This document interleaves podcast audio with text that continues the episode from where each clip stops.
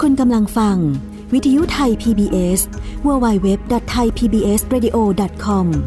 จากนี้ไปรับฟังรายการ ห้องเรียนฟ้ากว้าง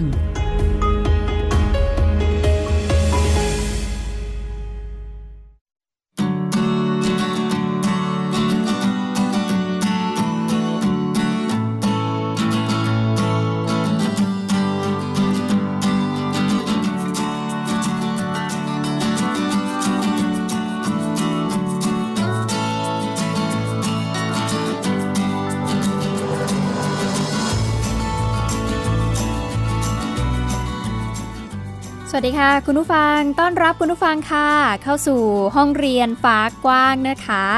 กลับมาพบกับดิฉันอัยดาสนศรีเช่นเคยค่ะ กับวิทยุไทย PBS www.thaipbsradio.com นั่นเอง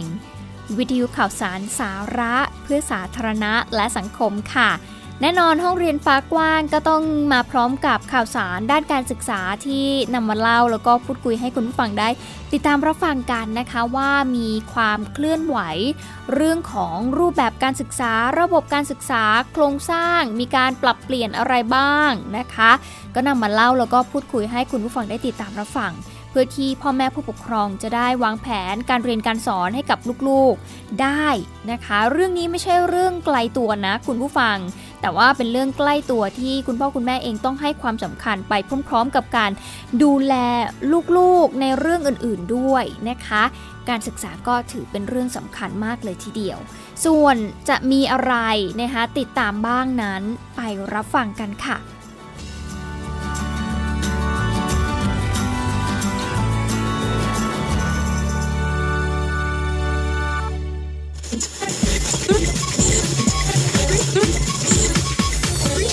is Thai PBS Radio Bangkok Thailand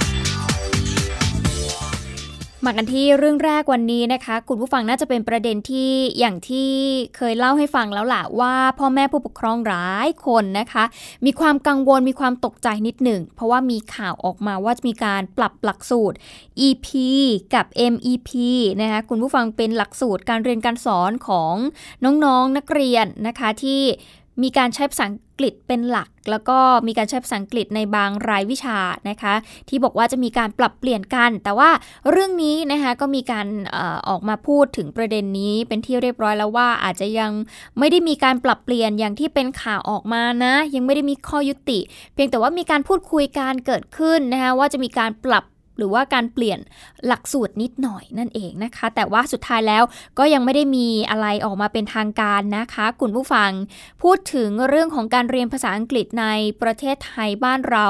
ระบบการศึกษาเนาะดิฉันเองก็เป็นคนหนึ่งที่ผ่านหลักสูตรการศึกษา มาในยุคหนึ่งนะคะ ก็ผ่านมาหลายปีแล้วล่ะแต่ว่าก็ยังคงจำได้นะคะ คุณผู้ฟังว่าตอนสมัยเรียนเนี่ยเป็นสมัยที่เรียกได้ว่า เป็นเด็กที่เรียนภาษาอังกฤษยังไงก็ไม่เข้าใจนะคะเรียนยังไงก็เรียนไม่เก่งนะคะตกมากเลยการเรียนวิชาภาษาอังกฤษ ไม่แน่ใจว่าเป็นเพราะปัจจัยอะไร ไม่แน่ใจว่าเป็นเพราะว่ามันยากเกินกว่าที่เราจะเข้าใจ เอาพูดง่ายๆ ภาษาชาวบ้านตัวเองอาจจะโง่เอง หรือว่าอาจจะเป็นเพราะว่ารูปแบบการเรียนการสอนที่มันไม่ได้ช่วยให้เรานั้น สามารถเข้าใจมันได้นะคะก็ไม่แน่ใจว่าเกิดจากสาเหตุอะไร จนทำให้ตอนนี้พอเติบโตมาเป็นผู้ใหญ่นะคะคุณผู้ฟังก็กลายเป็นว่า โอ้โห นี่สมัยก่อนเนี่ย การเรียนของเราในวิชาภาษาอังกฤษมันแย่มากเลยเนี่ยจนถึงตอนนี้เนี่ยเพิ่งมารู้ว่าความสำคัญของมันเนี่ยมีอยู่สูงมากเลยนะคะคุณผู้ฟัง หลายครั้งโอกาสผ่านเข้ามาในชีวิต แต่ว่าก็ผ่านไป เพราะว่าเราไม่มีความรู้ไม่มีทักษะทางด้านภาษาอังกฤษ ก็ทำให้บางครั้งเนี่ยเราพลาดโอกาสอะไรบางอย่างในชีวิตไป ก็รู้สึกเสียดายที่โอ้สมัย ทำไมสมัยตอนนู้นเราไม่ตั้งใจเรียน เราไม่รู้สึกว่าต้องตั้งใจเรียนให้มากกว่านี้ ก็รู้สึกเสียดายนะคะ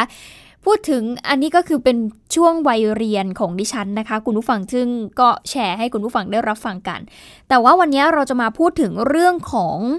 ภาษาอังกฤษในยุคปัจจุบัน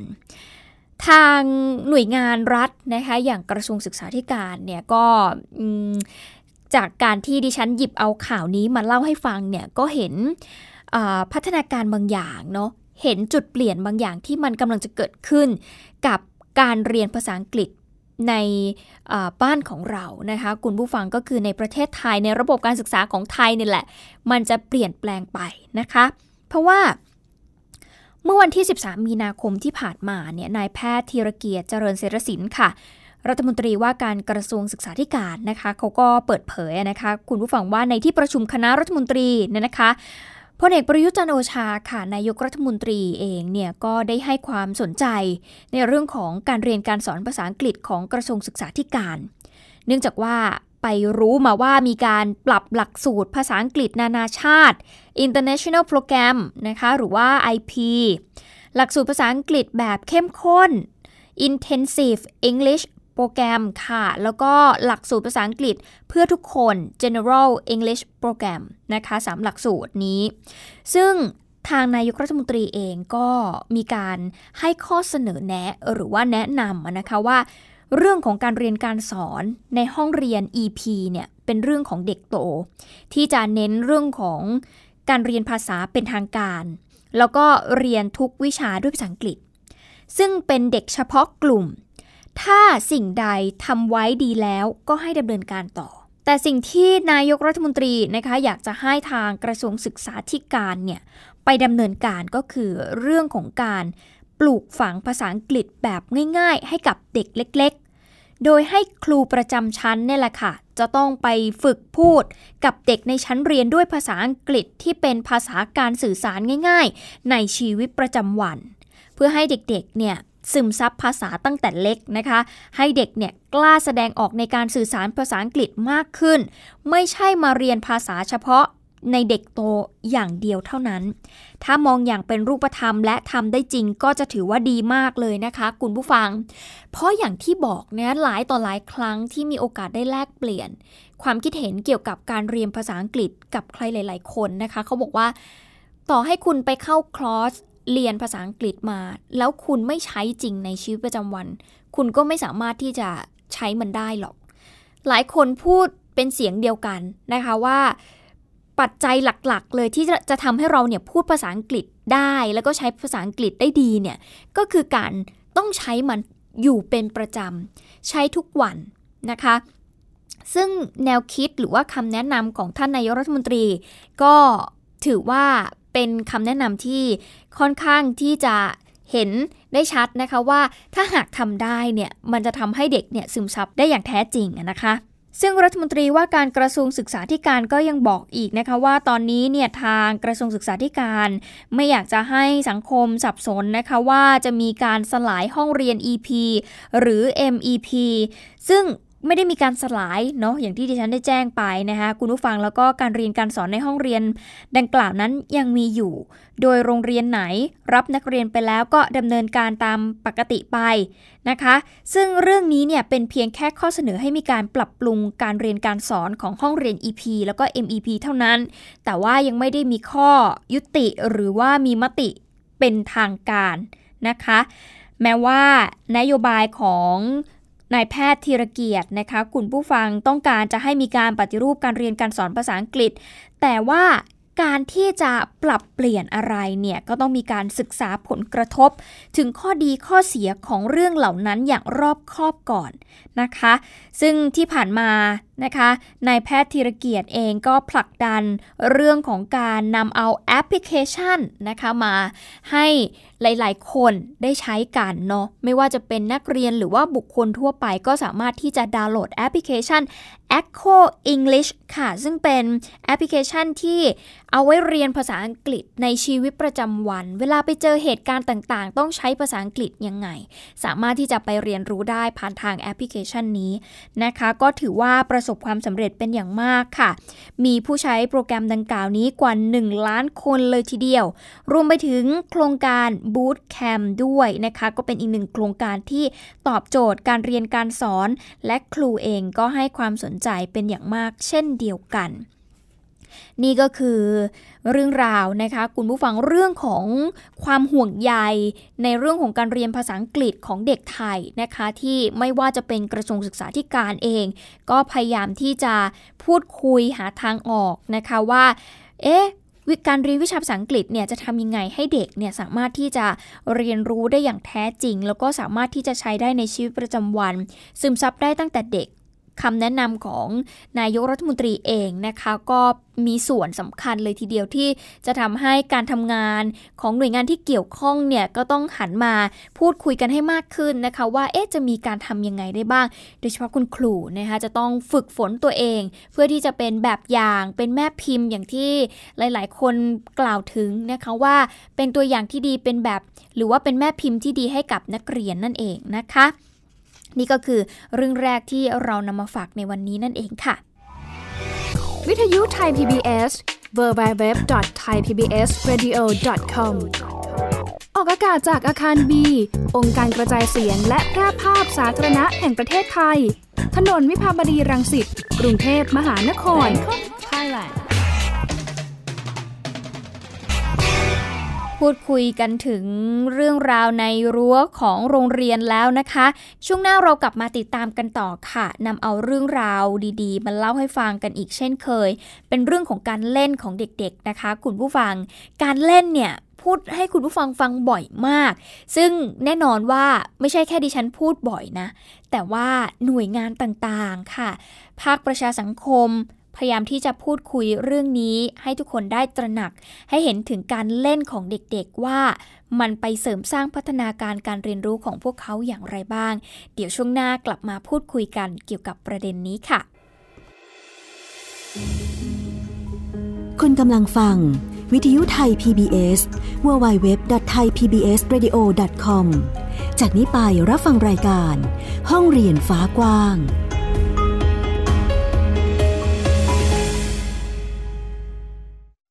คุณรู้ไหมความรู้ดีๆ ไม่ได้มีอยู่แค่ในหนังสือ ทีวีเหรอ YouTube เหรอ ไม่ใช่ นี่เลยไทย PBS Radio มิติใหม่ของการรับฟังข่าวจากไทย PBS Radio หลากหลายรายการสาระความรู้หรือสีสันบันเทิงรับฟังง่ายๆ ทางออนไลน์ไทย PBS Radio com และทางแอปพลิเคชันไทย PBS Radio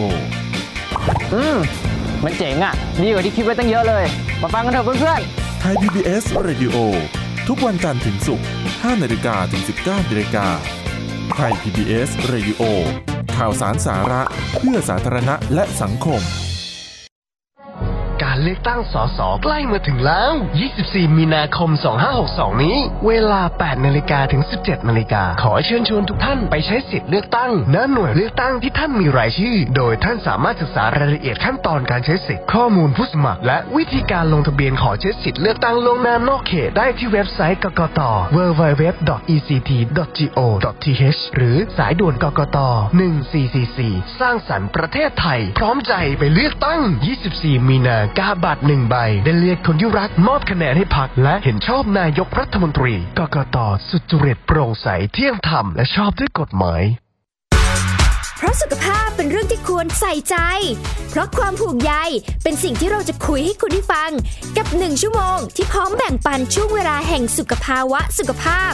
กับรายการโรงหมอ วันจันทร์ถึงวันศุกร์ทาง www.thaipbsradio.com และแอปพลิเคชัน Thai PBS Radio ในสมาร์ทโฟน ระบบ Android และ iOS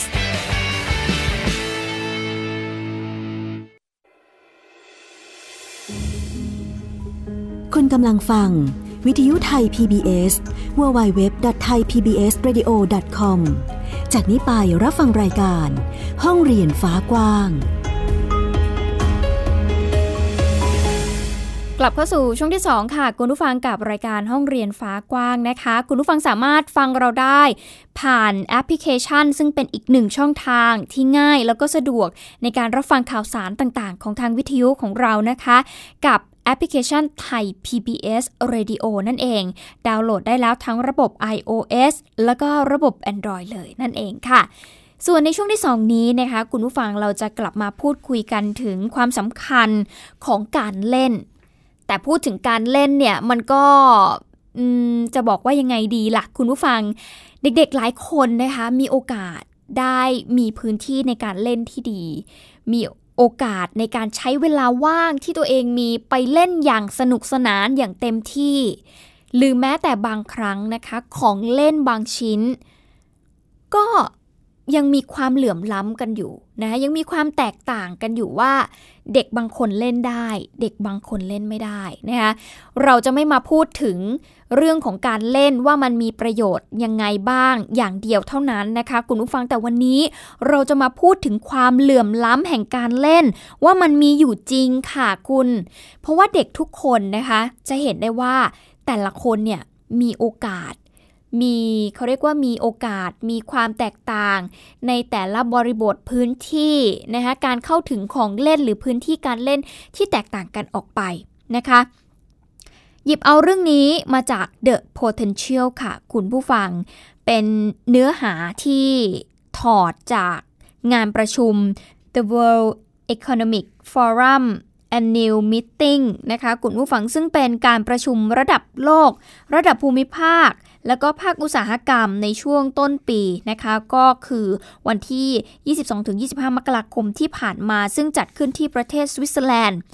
ซึ่งการประชุมในครั้งนี้เนี่ยเขาพูดคุยกันถึงประเด็นความเหลื่อมล้ำของการเล่น ว่ามีผลต่อเด็กในอนาคตอย่างไรบ้างนั่นเองนะคะ รายงานวิจัยหลายชิ้นค่ะ คุณผู้ฟังขายืนยันเป็นเสียงเดียวกันว่า เวลาของเด็กในการเล่นเนี่ยก็คือการเล่นในที่นี้นะคะ ในรายงานการวิจัยเนี่ยเขาให้คำนิยามว่าการที่เด็กๆเเขาได้ออกไปใช้ร่างกายของเขา ไปสัมผัสสิ่งต่างๆ ไปรับกลิ่น ได้คิด ได้ค้นหานะคะ ออกไปอยู่กับระบบนิเวศที่ท้าทาย ระบบที่สามารถรับสัมผัสร่างกายทั้ง 5 นั้น ตอนนี้ลดน้อยลงอย่างมีนัยสำคัญ สิ่งที่เข้ามาแทนที่ก็คือ การเล่นกับเทคโนโลยีนั่นเองค่ะ สมาร์ทโฟนเอ่ยสื่อออนไลน์เอ่ยนะคะ แล้วก็เวลาที่เด็กๆอยู่ในห้องเรียน นี่คือสิ่งที่เข้ามาแทนที่ช่วงเวลาการเล่นของเด็กที่เขาจะได้อยู่กับธรรมชาติ จะได้ใช้สัมผัสทั้ง 5 ในร่างกายของเขานั้น รับรู้สิ่งต่างๆ เรียนรู้สิ่งต่างๆ นั่นเองนะคะ นี่ยังไม่นับกับข้อถกเถียงของคนในแวดวงการศึกษานะคะ คุณผู้ฟังที่พูดเป็นเสียงคล้ายๆกันนะคะว่าการเรียนรู้ของเด็กในปัจจุบันเนี่ยอาจจะต้องกลับไปสู่การพัฒนาทักษะทางสังคมหรือ soft skill เห็นไหมคะ คุณผู้ฟังจะเห็นได้ว่าปัญหาในยุคปัจจุบัน การเล่นของเด็กมีผลต่อทักษะพื้นฐานของเขา เรื่องของการเข้าสังคม เพราะอะไร อย่างการติดสมาร์ทโฟนทำให้เด็กชอบอยู่คนเดียวทำให้เขาไม่เข้าสังคมกับเพื่อนนะคะ ก็เป็นสิ่งที่คนในแวดวงการศึกษาก็พูดคุยกันล่าสุดค่ะ ในงานประชุม The World Economic Forum Annual Meeting นี่นะคะ คุณผู้ฟังก็เป็นการประชุมของคนในภาคธุรกิจนะคะ มันก็เลี่ยงไม่ได้ที่จะพูดถึงประเด็นเรื่องของการเล่นที่มันหายไป แต่ว่าชูคีย์เวิร์ดที่สำคัญขึ้นมาก็คือ play gap นั่นเองค่ะ หรือว่าความเหลื่อมล้ำในการเล่น เพื่อที่จะจุดประเด็นว่า การปฏิวัติอุตสาหกรรมครั้งที่ 4 ไม่ใช่แค่เรื่องของโลกธุรกิจ การเข้าสู่ยุค disruptive technology หรือว่าการแก้ไขปัญหาทางสังคม อย่างเรื่องของความยากจนหรือว่าการเปลี่ยนแปลง รุนแรงของสภาพอากาศ มันไม่ใช่แค่เรื่องนี้อีกต่อไปนะคะคุณผู้ฟังแต่มันยังรวมไปถึงการพัฒนาคน โดยเฉพาะเรื่องของการเล่นนั่นเอง เชื่อว่าหลายคนต่างก็รู้ดีนะคะว่าการเล่นก็คือโอกาสในการพัฒนาทักษะของร่างกาย ชีวิต แล้วก็ทักษะทางด้านสังคม ต่อมนุษย์มากน้อยแค่ไหนนะคะ นี่จึงเป็นเหตุผลที่พันธมิตรองค์กรชั้นแนวหน้ามาร่วมมือกัน ตั้งโครงการ Real Pay Coalition จากภาคธุรกิจค่ะคุณผู้ฟัง เพื่อที่จะผลักดันประเด็นเรื่องของโอกาสแห่งการเล่นขั้นพื้นฐาน การเล่นเพื่อพัฒนาการที่เหมาะสมนั่นเอง ซึ่งปัจจุบันนะคะเราจะเห็นความเหลื่อมล้ำในการเล่นหรือว่า play gap เกิดขึ้นทั่วโลกด้วยเหตุผลใหญ่ ๆ อยู่ 2 เรื่องด้วยกันก็คือ เรื่องของเวลา และเรื่องของสถานที่นั่นเองนะคะ ทั้งสองอย่างนี้เป็นผลจากความเหลื่อมล้ำทางสังคม และก็ยังมีเรื่องเพศเข้ามาเกี่ยวข้องด้วยนะคะ มีรายงานของโครงการศึกษาแนวโน้ม การจัดการศึกษา คณิตศาสตร์ และวิทยาศาสตร์ ของนักเรียนไทยค่ะไปเทียบกับนานาชาติ ก็ชี้ให้เห็นถึงความแตกต่าง แล้วก็ความเหลื่อมล้ำในการเล่นของเด็ก ระหว่างเพศ แล้วก็ความพร้อมทางสังคม งานวิจัยชิ้นนี้น่าสนใจมากค่ะคุณผู้ฟัง เพราะว่าเขาเนี่ยไปดูเรื่องของความแตกต่างและก็ความเหลื่อมล้ำ โดยการดูซิว่าเด็กเนี่ยที่จะเล่นของเล่นที่เป็นตัวต่อ หรือว่าเป็นเลโก้เนี่ยระหว่างเด็กผู้หญิงกับเด็กผู้ชาย จากการศึกษาเขาพบว่าเด็กผู้ชายมีโอกาสเล่นมากกว่าเด็กผู้หญิงค่ะ นี่คือความแตกต่างและความเหลื่อมล้ำ เรื่องของของเล่น ที่พูดถึงเพศนะคะ ว่าจริงๆแล้วเป็นของเล่นที่ ก็ไม่ใช่ทุกเพศที่สามารถเล่นได้ ในขณะที่ศึกษาความแตกต่างและความเหลื่อมล้ำในการเล่นตัวต่อ หรือว่าเลโก้ ระหว่างเด็กที่มีความพร้อมทางสังคมนะคะก็อาจจะหมายถึงว่าพ่อแม่นะคะมีฐานะที่ดีนะคะอยู่ในโรงเรียนที่ดีนะ กับเด็กที่ไม่มีความพร้อมทางสังคมเลย ก็อาจจะเป็นเด็กยากจน เด็กที่อยู่ในระบบการศึกษาที่ไม่ได้มีความพร้อมนะคะ ปรากฏว่าเด็กที่มีความพร้อมทางสังคม มีโอกาสเล่นมากกว่า เด็กที่ไม่มีความพร้อมทางสังคมค่ะ คุณผู้ฟัง นี่คือผลการศึกษาแนวโน้มการจัดการศึกษาคณิตศาสตร์ และวิทยาศาสตร์ของนักเรียนไทย นะคะเมื่อเทียบกับนานาชาตินะคะเป็นการดูความเหลื่อมล้ำของการเล่นของเล่นนะคะในเด็กระหว่างเพศ แล้วก็ความพร้อมทางสังคมนั่นเอง ขณะที่รายงานวิจัยจาก Real Pay Coalition นะคะคุณผู้ฟังเมื่อพฤศจิกายนปี 2018 นะคะก็พบว่าวิกฤตการเล่นในปัจจุบันเนี่ยมีอยู่ 2 ประเด็นใหญ่ ๆ ซึ่งให้คำอธิบายตัวแปร เวลาและสถานที่ที่ทำให้เด็กเนี่ยเล่นน้อยลงนะคะว่าหนึ่งเลย เวลาเล่นของเด็กเนี่ยน้อยลง หรือแทบจะไม่มีเวลาได้เล่นเลยนะคุณผู้ฟังคะหนึ่งมาจากว่าหนึ่งละตารางเรียนของเด็กส่วนใหญ่เนี่ยแน่นมากยุ่งเกินกว่าที่พวกเขาจะเจียดเวลาออกมาเล่นได้ คุณลองดูเด็กบางคนนะคะ จะเห็นได้ว่าไปโรงเรียนใช่ไหมเข้าเรียนแบบ8โมงเช้า เลิกเรียนอีกที 4โมงเย็นบ้าง บ่าย3โมงครึ่งบ้างนะคะไม่พอนะคุณผู้ฟัง เลิกเรียนแล้วยังต้องไปเรียนพิเศษอีกจนถึงหนึ่งทุ่มหนึ่งทุ่มเสร็จแล้วเนี่ยเหนื่อยแล้วอะต้องกินข้าว อาบน้ำทำการบ้านเข้านอน เวลาไหนล่ะ คือเวลาเล่นของเด็กนะคะ ก็ทำให้บางครั้งเนี่ยตารางเรียนของพวกเขาที่มันยุ่งมากจนเกินไปเนี่ยก็ทำให้เขาเนี่ยไม่มีเวลาได้เล่น นะคะ เด็กๆก็เลิกเล่นหรือว่าเล่นน้อยลงในวัยที่ในวัยที่เขาควรที่จะได้เล่นเขากลับไม่ได้เล่นนะคะคุณผู้ฟัง รายงานนี้ก็มีการเปิดเผยค่ะว่าเด็ก 1 ใน 5 บอกนะคะว่าพวกเขาเนี่ย to busy to pay มากเลย ยุ่งเกินกว่าจะได้เล่นซะอีกนะคะ นี่คือเรื่องของเวลา ข้อที่ 2 เรื่องของสถานที่ที่จะเล่น อย่างเช่นสวนสาธารณะพิพิธภัณฑ์ ห้องสมุด ป่าเมือง แล้วก็อื่นๆ อีกมากมาย ซึ่งเป็นพื้นที่ที่ให้เขาสามารถที่จะไปเรียนไปเล่นได้ ต่างๆเหล่านี้มีจำนวนลดน้อยลง จะเห็นได้จากพื้นที่สวนสาธารณะนะคะคุณผู้ฟังบางที่ แทบจะไม่มีเลยในบางชุมชนนะคะ หรือในบางชุมชนเอง แทบจะไม่มีสวนสาธารณะสำหรับเด็ก หรือเขาเรียกว่าอะไรสวนสนุกอะค่ะ คุณผู้ฟังค่ะที่มีสไลเดอร์ มีที่ปีนป่ายต่างๆ มากมายนะคะ ไม่มีให้เขาได้เล่นนะคะจำนวนลดน้อยลง นอกจากนี้นะยังมีความกังวลเรื่องของความปลอดภัยในตัวเด็กของผู้ปกครองด้วย ที่ อาจจะเป็นห่วงลูกๆนะคะว่าโอ้ลูกจะได้รับบาดเจ็บจากการไปเล่นเครื่องเล่นนี้หรือเปล่า ไปในสวนสาธารณะแห่งนี้มันจะปลอดภัยไหมก็ทำให้บางทีไม่อนุญาตให้เด็กออกไปเล่นในพื้นที่ต่างๆ ก็ถือเป็นอุปสรรคหนึ่งเหมือนกันนะคะ ที่ทำให้เด็กๆเเขา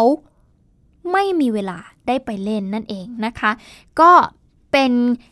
รายงานการวิจัยนะคะคุณผู้ฟังที่อธิบายให้เห็นว่าตัวแปรที่ทำให้การเล่นของเด็กเนี่ย